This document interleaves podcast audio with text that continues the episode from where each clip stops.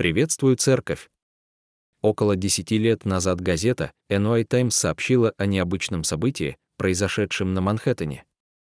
Две женщины, Лора Барнетт и Сандра Спаннан, приглашали прохожих на улицах обнажить душу. Миссис Барнетт привлекала внимание прохожих и указывала им на слова, висящие на витрине их магазина «Сдайте свое грязное белье». Сто процентов конфиденциально. Анонимно. Бесплатно. Она протягивала им чистый лист бумаги, на котором нужно было написать, и сотни людей, включая руководителей и людей с улицы, курьеров и секретарей, покупателей и бегунов, делали паузу, чтобы записать свои грехи и секреты и передать их обратно Лоры Барнетт. Как только человек исчезал из поля зрения, послания приклеивали к стеклу, чтобы все могли видеть. Некоторые из них были глупыми, другие — ужасными. Признание от рак был еще жив, когда я выбросила его в мусорную корзину, и я хочу увидеть, как взорвется каждый внедорожник. Да, я встречаюсь с женатым мужчиной и получаю финансовую компенсацию в обмен на чувство вины. Этот небольшой эксперимент в магазине показал многое, но неизбежный факт, который проявился во всех поколениях, уровнях дохода и социальных позициях, заключался в том, что многие люди прячутся. Они прячутся от полиции или от родителей.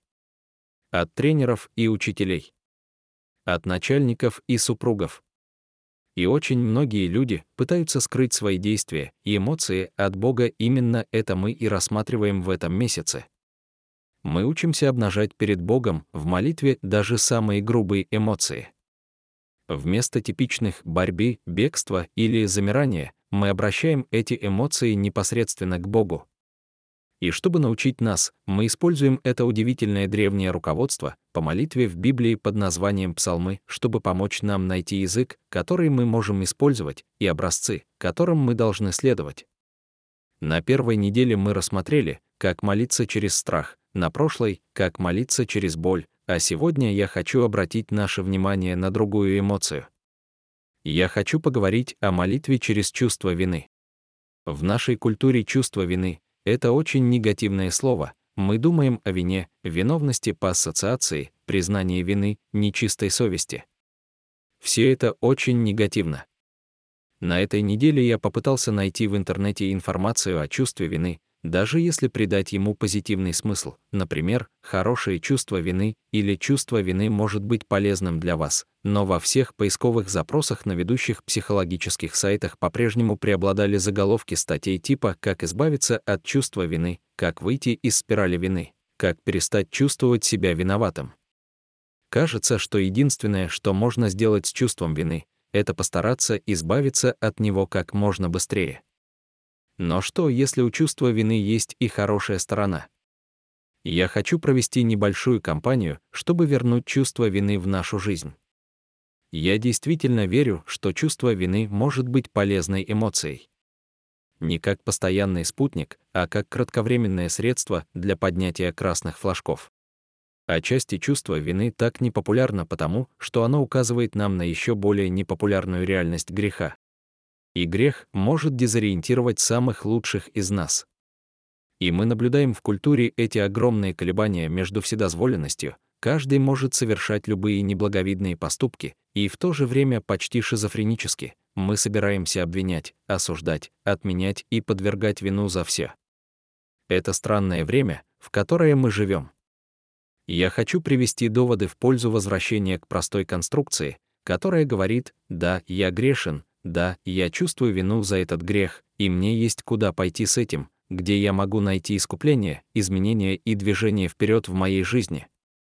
Это приводит к сегодняшней большой идее, принося свою вину Богу, вы выходите из своего прошлого и попадаете в свое будущее точка, потому что, если не справиться с виной должным образом, она может быть похожа на тяжелый багаж, который вы несете из одного сезона жизни в другой мы все совершали поступки, о которых глубоко сожалеем. Но некоторые из вас действительно застряли там. Это чувство вины приходит с вами в каждое отношение, на каждую работу, в каждую роль, в каждую церковь. Вы сидите под его тяжестью и думаете, Бог никак не может простить меня, Бог никак не может использовать меня. Вы можете отнестись к этим словам Давида, когда он сказал в Псалме 37, 4, «Вина моя одолела меня». Как бремя слишком тяжелое, чтобы нести его, как я уже говорил ранее, есть такая вещь, как хорошее чувство вины. Она важна для нас, как физическая боль. Как боль от прикосновения к горячей плите является сигналом для организма убрать руку, так и чувство вины может быть подобным предупреждающим знаком в эмоциональном плане. Ты согрешил, ты поступил неправильно, теперь есть чувство вины. Так оно и должно работать. Это красный флаг, который предупреждает нас о том, что что-то требует нашего внимания. Но когда с чувством вины не справляются по-библейски, оно может стать парализующей силой в нашей жизни. Некоторые из вас годами носили в себе чувство вины и никогда не обращали на него внимания, вы никогда не справлялись с ним правильно и по-библейски. Вместо этого, возможно, вы склонились к одной из этих неудачных стратегий борьбы с чувством вины. Первое — отрицание. Вы просто скрываете это. Вы можете признать, что в прошлом у вас были проблемы с этим, но теперь нет. Я уверен, что у некоторых из вас есть секреты, о которых вы не хотите, чтобы кто-то знал, поэтому они приходят, надевают свою пластиковую христианскую улыбку, несут свои Библии с голыми младенцами-ангелами на обложке и делают вид, что у вас все в порядке. Это отрицание. Другая неудачная стратегия — это сравнение. Это когда вы обращаете свое внимание на впечатляющих грешников вокруг вас, чтобы убедить себя в том, что вы находитесь в одна третья лучших по нравственности в своем классе. И, конечно же, Бог ставит оценки по кривой, потому что вы, безусловно, не так плохи, как Сталин, Гитлер и идиоты, которых вы знаете на работе и на другой стороне улицы. Еще один неправильный способ решения проблемы — рационализация. Вы объясняете, почему ваш грех на самом деле не так уж плох. Он никому не причиняет вреда. Это такая маленькая мелочь. Все так делают. Сейчас 2023 год, разве ты не знаешь, каково это в реальном мире? Или «я ничего не могу с собой поделать, мои желания слишком сильны». Я родился таким. Вы просто рационализируете. Другая неудачная стратегия — это обвинение, брат, ты бы тоже грешил, если бы был из такой семьи, как я. Если бы у тебя был такой начальник, как у меня, если бы ты жил с таким мужем, с каким живу я, если бы ты пережил такую боль, какую переживаю я, не вини меня. Это не моя вина. Эта фраза восходит к Эдемскому саду, Бог приходит, и Адам говорит, «Женщина, которую ты дал мне». В этом единственном высказывании Адам обвинил двух других людей, стоящих там, женщину, которую ты дал мне. Бог посмотрел на женщину, и она сказала «змея». Обвинение — это стратегия, которая заложена глубоко в ДНК нашей греховной природы. И последняя неудачная стратегия работы с чувством вины, возможно, самая разрушительная из всех — перевоплощение Бога. Вы говорите что-то вроде мой Бог не осуждает, мой Бог не карающий Бог. Он только любящий. Мой Бог никогда не осудит ничего из того, что я делаю. Чтобы справиться с чувством вины, люди создают новую версию Бога, перед которым можно стоять и не дрожать. Но это не тот Бог, о котором говорится в Библии. Точка. Некоторые из вас пробовали эти неудачные стратегии и в результате отказались от всего этого. Где-то в прошлом вы совершили какой-то отвратительный грех и пришли к выводу, ну, вот и все. Это все, что я могу сделать. Думаю, теперь я лишён права на что-либо действительно значимое в царстве. Я лишён права на что-либо, имеющее реальное значение для моей жизни. Вместо того, чтобы двигаться дальше от греха и неудачи к новым высотам и новым местам с Богом, вы застреваете и становитесь инвалидом из-за своей вины. Как мы говорили весь месяц, есть лучший путь. Итак, вы пойдете со мной в Псалом 50. Пока вы там будете, я расскажу вам немного предыстории. Это еще один из тех псалмов, которые, как я благодарен, дают нам историческую обстановку, в которой они были написаны. Здесь говорится, псалом Давида, когда пророк Нафан пришел к нему, после того, как он вошел к Версавии. Очень конкретно, оригинальную историю можно найти во Второй царств 11 и 12. Это история похоти, прелюбодеяния, обмана, убийства и сокрытия. Похоже, это должен быть последний сериал на Хулу. Царь видит красивую женщину, жену другого человека, он хочет ее, он посылает за ней, а она приходит к нему. Он занимается с ней сексом, а затем убивает ее мужа, чтобы взять ее в жены, и все это за один день. Итак, теперь у Давида, который якобы был человеком по сердцу Божьему, в послужном списке прелюбодеяния и убийства. И чтобы быть ясным, это не был грех импульса. Давид не просто попал в обстоятельства, не зависящие от него. Он планировал и замышлял совершить свой грех и приложил немало усилий, чтобы скрыть его. Это был расчет, это была хитрость. И, откровенно говоря, это было бы социально приемлемо в древнем мире. За исключением одной неприятной детали. Давид был слугой Божьим. Божьим человеком. И здесь другой стандарт. Этот царь служил высшей власти. Мы читаем во второй книге царств 11. 29. То, что сделал Давид, не понравилось Господу. Итак, в эту историю приходит Нафан, у которого хватает смелости говорить правду к власти, обличать царя, и вдруг Слово Божье приходит на помощь, и Давид оказывается перед лицом закона. И ему приходится сделать самое трудное, что может сделать каждый из нас встретиться лицом к лицу со своим собственным грехом. Он произносит шесть решающих слов, которые приводят в движение процесс восстановления во второй царств 12. 13. «Я согрешил против Господа». Боль Давида глубока. Сквозь слезы и в глубоком чувстве вины, осознав, наконец, насколько он был неправ, царь Давид садится и пишет песню, которую мы сейчас называем Псалом 50. Мы словно заглядываем в личный дневник Давида, когда он выплескивает свои внутренности на Бога. Давид обнаружил, что нельзя заглушить совесть, игнорируя ее, рационализируя, обвиняя или сравнивая. Вы приносите ее Богу в молитве. Трех тысячи лет спустя мы снова обращаемся к Псалму 50, потому что он рассказывает нам о том, что значит вернуться к Богу после того, как мы согрешили, и помолиться с Ним о нашей вине. Этот псалом показывает глупость Давида и его восстановление. Это псалом измененного сердца. Возможно, этот псалом связан с вашей сегодняшней историей. Я благодарен за такие отрывки, как этот, потому что это суровое напоминание о том, что самые лучшие из нас терпят неудачу. Как и у Давида, у каждого из нас есть что-то, о чем мы глубоко сожалеем, стыдимся, смущаемся. Возможно, сегодня утром вы задаетесь вопросом, как я могу оправиться? Как мне избавиться от чувства вины? Как мне найти мужество и силу, чтобы справиться с последствиями? Неужели Бог списал меня со счетов? Псалом 50 напоминает нам, что мы все пойманы с поличным, независимо от того, как хорошо мы маскировали свой грех. Но он также показывает нам, что происходит после того, как он все испортил. Он был поставлен перед Нафаном, и теперь, подобно людям в том магазине на Манхэттене, Давид записывает свою частную исповедь. Но в отличие от тех анонимных признаний, которые никому не были адресованы, Давид предлагает свое Богу. И его молитва выделяет для нас трех сердечных крика, которые, как я верю, могут привести нас к духовному выздоровлению.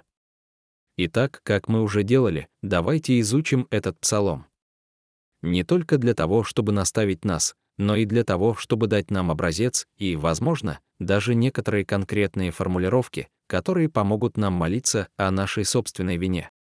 Итак, вот три сердечных крика, когда вы молитесь, преодолевая чувство вины. Первый сердечный крик «Прости меня». Это глубокий и личный крик, давайте посмотрим на первые шесть стихов Псалма 50 «Помилуй меня, Боже, по любви Твоей непоколебимой, по обильному милосердию Твоему изгладь преступления мои. Омой меня от беззакония моего и очисти меня от греха моего. Ибо я знаю проступки мои, и грех мой всегда предо мною против Тебя, только против Тебя, согрешил я и сделал злое в очах Твоих, чтобы Ты оправдался в словах Твоих и был непорочен в судах Твоих. Вот, я родился в беззаконии, и во грехе зачала меня мать моя. Вот ты наслаждаешься истинной во внутренности моей, и учишь меня мудрости в тайне сердца, я хочу, чтобы вы обратили внимание на несколько моментов в мольбе Давида о прощении. Во-первых, позвольте мне сказать, что Библия — очень странная книга среди религиозных текстов. Просто вернитесь назад и прочитайте некоторые из древних священных книг греков, римлян, норвежцев и посмотрите, как они изображают своих героев. Это не так. Здесь Библия показывает глубокие угрызения совести по поводу неудач одного из величайших героев древнего Израиля. Она также делает это с Петром, Моисеем, она делает это с Авраамом, Исааком и Иаковом знаете почему. Потому что одна из основополагающих истин, которую Библия утверждает снова и снова, заключается в том, что вы и я грешники. Мы нуждаемся в искуплении. Отчасти здесь речь идет о том, что если такой великий человек, как Давид, способен на такую глупость, то что это говорит о нас с вами? И я упоминаю об этом сейчас, потому что если вы не понимаете этого, что грех — это то, против чего мы выступаем, все остальное о нашей потребности в прощении не будет иметь никакого смысла. Прямо из ворот мы видим источник надежды Давида. То, на что он уповает в стихе 1, это Божья милость, Божья непоколебимая любовь, Божье изобильное милосердие. Душевная основа мольбы Давида о прощении — милосердие Божье. Он не полагается на прошлые достижения, не обещает будущих актов покаяния или золотых звезд, которые он заработает в церкви. Он достаточно умен, чтобы понять, что его единственный шанс — это милость Божья. И это его единственная надежда. Но, несмотря на это, обратите внимание на то, что Давид делает дальше. Во втором стихе точка, он берет на себя полную ответственность за свой грех. Не перекладывает вину, не прячется, не говорит, что дьявол заставил меня сделать это. Он говорит, «Очисти меня от греха моего», затем стих 3, «Согрешения мои», и далее, «Грех мой всегда предо мною». Он признает свой грех. Весь и он приносит Богу то, что мы называем исповеданием. Это слово «исповедание» равно говорить одно и то же исповедание, это не извинение, не печаль о том, что ты сделал, это согласие с Богом в том, что произошло. Это видеть свой грех так, как видит его Он. Знаете ли вы, какое это облегчение? Вы когда-нибудь спорили с супругом или членом семьи, и они делали или говорили что-то очень глупое, и вы знаете, что они не понимают, как сильно это вас ранило. Может быть, они даже говорят «мне жаль», и это немного помогает, но не сильно, потому что в глубине души вы знаете, что они все еще не поняли. Но если они наконец дойдут до того места, где они вербализуют свой поступок и признают, что это заставило вас почувствовать, это и есть исповедь. И это то, что делает здесь Давид но он также находится в процессе чего-то другого — раскаяния. У меня есть подозрение, что то, что многие люди считают раскаянием, на самом деле является угрызениями совести. И эти две вещи очень разные. Раскаяние — это чувство вины за то, что произошло, и часто оно эгоистично. Я сожалею о беспорядке, который это вызвало, и о негативных последствиях для меня. Раскаяние — это разворот и движение в противоположном направлении от своего греха. Нам нужно меньше сожаления о грехе и больше раскаяния в нем. В 2 Коринфянам 7, 10 есть интересный отрывок, в котором Павел говорит, «Божья печаль приносит покаяние, которое ведет к спасению и не оставляет сожаления, а мирская печаль приносит смерть». Мирская печаль только скорбит о том, что ее поймали, или плачет о том, что было потеряно она никогда не скорбит о содеянном. Благочестивая печаль приводит к другим результатам. Когда мы испытываем благочестивую печаль, мы глубоко скорбим о содеянном. Мы хотим попросить прощения, исправить нанесенный ущерб, возместить причиненный вред, а не просто защитить себя от боли или вернуть то, от чего мы не хотели отказываться. Одним словом, мы раскаиваемся. Истинное чувство вины поднимает нас на ноги и побуждает поступать правильно. Таким образом, мы видим, что модель Давида для освобождения от вины за прошлое — это опора на Божью милость и принятие полной ответственности за свой грех в исповеди и покаянии. Время оправданий прошло. Пока вы будете оправдываться, вы не испытаете прощения, потому что не признаетесь в своем грехе. Если вы постоянно оправдываете свой грех, вы фактически блокируете очистительную работу Божьего прощения. Для вас есть еще одна вещь, которую я хочу, чтобы вы увидели в этом первом разделе. Посмотрите на стих 4, он говорит, «Против тебя, только против тебя, согрешил я и сделал злое в очах твоих». Вы можете подумать, а как же Версавия, как же Урия? Я имею в виду, что мертвый парень мог бы что-то сказать о том, что против него согрешили. Но это очень важная истина, которую мы должны усвоить. Любой грех — это прежде всего грех против Бога. Давид начинает размышлять, подождите, зачем мне нужно было ощущение власти? Почему я побежал к Версавии как к убежищу? Почему я жаждал красоты Версавии? Почему моя душа так сильно тянулась к ней? Мне нужно было ее оружие, Боже, потому что у меня не было твоего. Я жаждал ее красоты, Бог, потому что меня больше не пленяла твоя. Я делал все, чтобы сделать ее своей, потому что я не до конца сделал своим тебя, Боже. Видите ли, все наши грехи начинаются с разрыва наших отношений с Богом. Мы не удовлетворены тем, что Бог дал нам, или мы не доверяем Богу, что Он позаботится о нас, поэтому мы обходим Бога, выходим за Его пределы, чтобы получить то, что мы хотим. Разве не поэтому вы завидуете? Вы смотрите на то, что Бог дал вам, и думаете, ну, этого недостаточно. Тогда вы начинаете смотреть вокруг на то, что есть у других. Вы смотрите на чью-то машину, девушку, работу, внешность или таланты и говорите, хотел бы я иметь это. В этот момент вы говорите, «Боже, я не доверяю тому, что Ты дал мне, и я не удовлетворен Тобой и Твоим планом. Я не удовлетворен твоим обеспечением для меня, поэтому я собираюсь обойти это и получить то, что я хочу. Любой грех, даже грех против других людей, вначале является грехом против Бога. Поэтому первый крик Давида «Бог, прости меня». Но Давид знает, что прощением дело не ограничится, он просит Бога о глубокой работе по очищению его от пятен греха. Это второй слышимый крик, когда вы молитесь через чувство вины «Очисти меня». В стихах 7, 12 Давид собирается сказать такие слова, как «Очисти меня», «Омой меня». Все эти слова подразумевают тщательную чистку. Представьте себе мать со своим ребенком, пытающуюся сделать его чистым.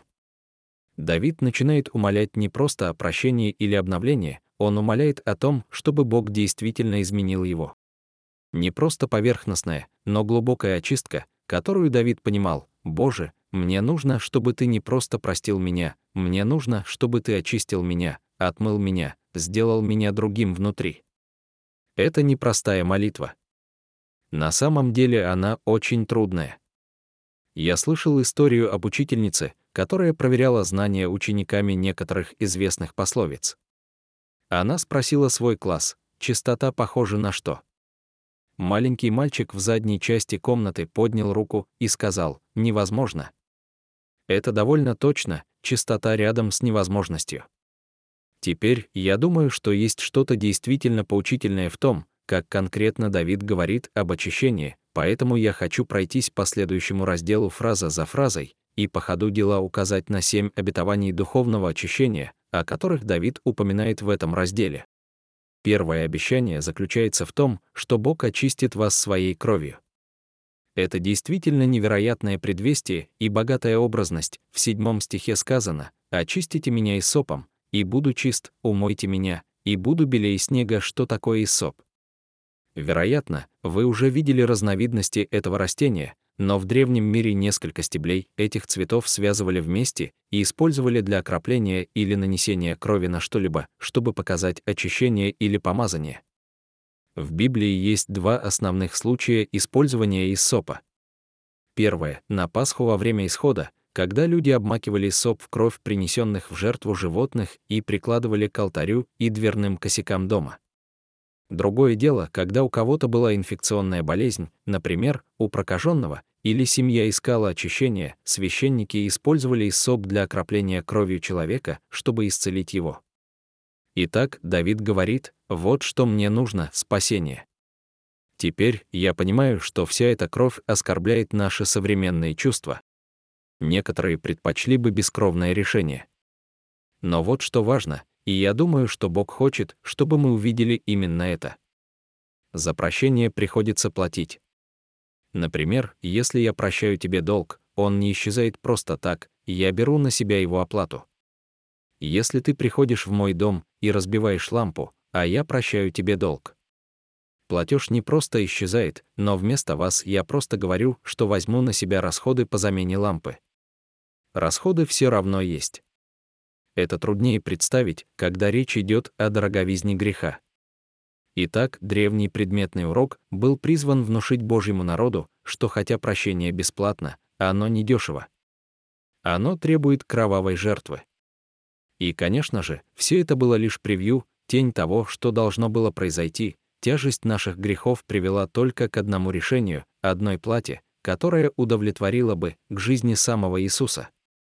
Грех не мог быть излечен, и очищение не могло быть достигнуто ничем, кроме пролития его крови. Итак, в Псалме 50. 7 нам напоминают об обетовании Евангелия, о том, что очищение будет достигнуто только через невероятную жертву. Давид представляет себя, как и мы, нуждающимся в исцелении, единственным шансом которого является кровь, которая, по его словам, омоет нас белее снега. Вот второе обетование. Бог обновит вашу надежду. Посмотрите на стих 8, он говорит, да услышу я радость и веселье, да возрадуются кости, которые ты сокрушил. После того, как Нафан пришел к Давиду, у Давида не было радости. Он был вынужден признать свой грех и грядущую смерть своего сына. Теперь Давид умоляет о радости. Он представляет себе Божий суд как сокрушение костей. Давид чувствует, что суд и последствия греха превратятся в надежду. Нужна ли кому-нибудь здесь надежда? Она приходит вместе с очистительной работой Божьего прощения. Третий пункт Бог удалит ваши грехи. Стих 9 говорит, «Сокрой лице твое от грехов моих и изгладь все беззакония мои». Удивительное обетование заключается в том, что Бог не просто простил нас, но и удалил наши грехи от нас. В противном случае наши грехи поднимутся, чтобы обвинить нас, и совесть будет мешать нам спать по ночам. Далее Бог перестроит ваши желания. Посмотрите на 10 стих «Сердце чистое сотвори во мне, Боже, и дух правый обнови внутри меня». Это просто невероятно.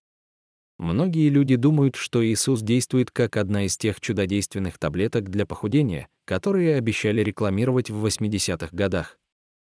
А ты съел кучу жареной картошки с сыром, нет проблем, прими эту таблетку, и она все отменит. Люди относятся к Иисусу как к диетической таблетке от греха, но это ужасная метафора. Вот более точная метафора. Представьте, если бы вы могли принять таблетку, которая не просто отменила бы жареный картофель с сыром, но изменила бы все ваши отношения к еде и физическим упражнениям. Она изменила ваше желание есть картофель фри на любовь к брокколи. Вечером вы говорите, ну, я мог бы смотреть телевизор и есть чипсы, но мне так не хочется. Знаете, чего мне сейчас действительно хочется? Так это несколько комплектов пилатес. Эта таблетка изменила ваше желание, заставила вас любить то, что вы должны любить, и ненавидеть то, что вы должны ненавидеть. Чистое сердце и правый дух — это духовная перестройка ваших желаний. Очищение начнет настраивать ваши желания на Божье сердце. Следующее обетование в стихе 11 гласит «Бог обновит силу Святого Духа». Он говорит, «Не отвергни меня от лица Твоего и не отними от меня Духа Твоего Святого». С очищением приходит восстановленная близость к присутствию Бога через Дух Божий. Теперь он говорит в 12-м, «Восстанови мне радость спасения Твоего». Обещание. Бог восстановит вашу радость. Давид вспоминает времена из ранней жизни, когда его отношения с Богом были натянутыми. Он говорит, что когда у меня было осознание твоего спасения, я бы описал себя словом «радостный». Теперь, когда я отошел от тебя, у меня нет этой радости, так что, как часть моего очищающего обновления, вернешь ли ты мне радость? И последнее обещание духовного очищения заключается в следующем — Бог даст вам новые желания. Во второй части 12 стиха Давид говорит «Поддержи меня духом волевым». Давид имеет в виду, сделай так, чтобы я с радостью повиновался тебе в будущем. Он умоляет Бога сделать ему божественную операцию на сердце, чтобы он больше никогда не сбивался с правильного пути. А теперь послушайте эти обетования, которые идут вместе с Божьей очищающей силой. Бог очистит вас своей кровью, Бог обновит вашу надежду, Бог удалит ваши грехи, Бог перестроит ваши желания, Бог обновит силу Святого Духа, Бог восстановит вашу радость, Бог даст вам новые желания. Это чей-то сердечный крик сегодня. Боже, очисти меня. Очисти меня, очисти меня. Итак, первый крик сердца, когда вы молитесь через чувство вины, это «прости меня» равно исповедание. Второй сердечный крик «очисти меня» равно очищение. Третий возглас сердца — это возглас посвящения, и он гласит «Используй меня, я хочу, чтобы вы посмотрели на стих 13, тогда научу преступников путям твоим, и грешники возвратятся к тебе. Избавь меня от кровной вины, Боже, Боже спасения моего, и язык мой будет петь вслух о правде Твоей, Господи, открой уста мои, и уста мои возвестят хвалу Твою. Что здесь происходит? После всего этого он говорит в стихе 13, «Я научу преступников путям Твоим». Ваш грех и вина не отстраняют вас от работы Божьей в этом мире. Иногда люди думают, что из-за своего прошлого они просто отстранены от работы Божьей до конца своих дней. Это не может быть дальше от истины. Здесь мы видим Давида, который говорит, «Я собираюсь использовать этот процесс греха и восстановления на благо других». И послушайте, это так важно, когда вы прошли через что-то подобное, одна из самых исцеляющих вещей, которую вы можете сделать, это вернуться в игру. И один из лучших способов сделать это — просто рассказать историю о своем грехе и Божьем прощении. В вашей истории есть огромная сила.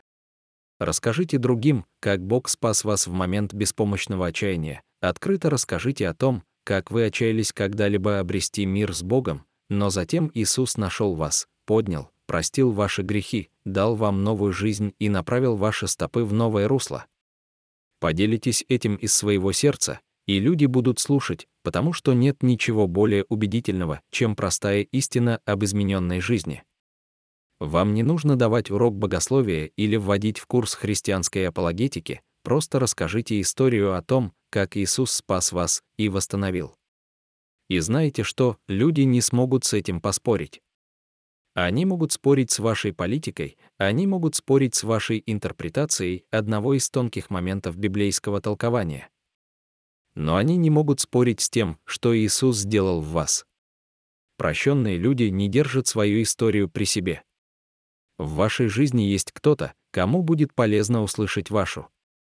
Но есть и вторая вещь, на которую указывает Давид, это обновленная приверженность поклонению. В стихе 15 он говорит, «Я буду петь вслух о праведности твоей». Давид никогда не забывал ни о своем грехе, ни о милости, которая нашла его посреди отчаяния. Его губы были закрыты до тех пор, пока благодать, как река, не хлынула с небес. Тогда он не мог молчать. Истинно прощенные люди рассказывают другим о том, что Бог сделал для них, и поклоняются Богу всеми силами. В заключение приведем два последних стихах 16 и 17. «Ибо ты не услаждаешься жертвою, а то бы я дал ее, не услаждаешься всесожжением. Жертва Божья, дух сокрушенный, сердце сокрушенное, Боже, ты не презришь». Давид проникает в самую суть вопроса. Он не ругает старую систему жертвоприношений, он просто добирается до мотивации всего этого. Он говорит, что когда мы виновны перед Богом, мы не просто проходим через процедуру и уходим без изменений. Мы не просто читаем Богу Псалом 50 как будто это поможет, и возвращаемся к своим старым грехам. Он рисует картину нашей позиции в отношениях с Богом, а она постоянна, а она требует жизни. Поза, которая говорит ты — Бог, я — нет, я признаю это. И ты заслуживаешь от меня самого лучшего. Поэтому я прихожу в твое присутствие и ухожу другим, потому что ты такой, какой ты есть, и что ты сделал для меня. Итак, мы приходим к Богу, молясь об этих трех воплях нашего сердца. «Прости меня, очисти меня, используй меня». И мы уходим измененными, преображенными. Сегодня среди вас есть те, кто застрял в круговороте вины и стыда. Я приглашаю вас броситься на милость Божью. Вам не нужно продолжать наказывать себя снова и снова. Вы не должны оставаться на крючке за то, что было в вашем прошлом. Поэтому, когда мы встречаем таких прелюбодейных убийц, как Давид, которые дают нам дорожную карту, как в Псалме 50 это дает нам надежду, потому что напоминает нам, что когда мы все отчаянно нуждались в милости, милость была оказана нам. И это самое мощное из всех сил, Божье прощение, вступает в действие и удаляет наш грех так же далеко, как восток от запада. Оно достаточно могущественно, чтобы избавить вас от прошлого и направить в будущее, 2 Коринфянам 5. 17 Итак, если кто во Христе, тот новое творение. Ветхое прошло, вот, новое пришло. Сейчас придет ваш ведущий и проведет нас через время практики молитвы через чувство вины, а затем в наших физических местах мы будем вместе участвовать в вечере «Я люблю вас, ребята».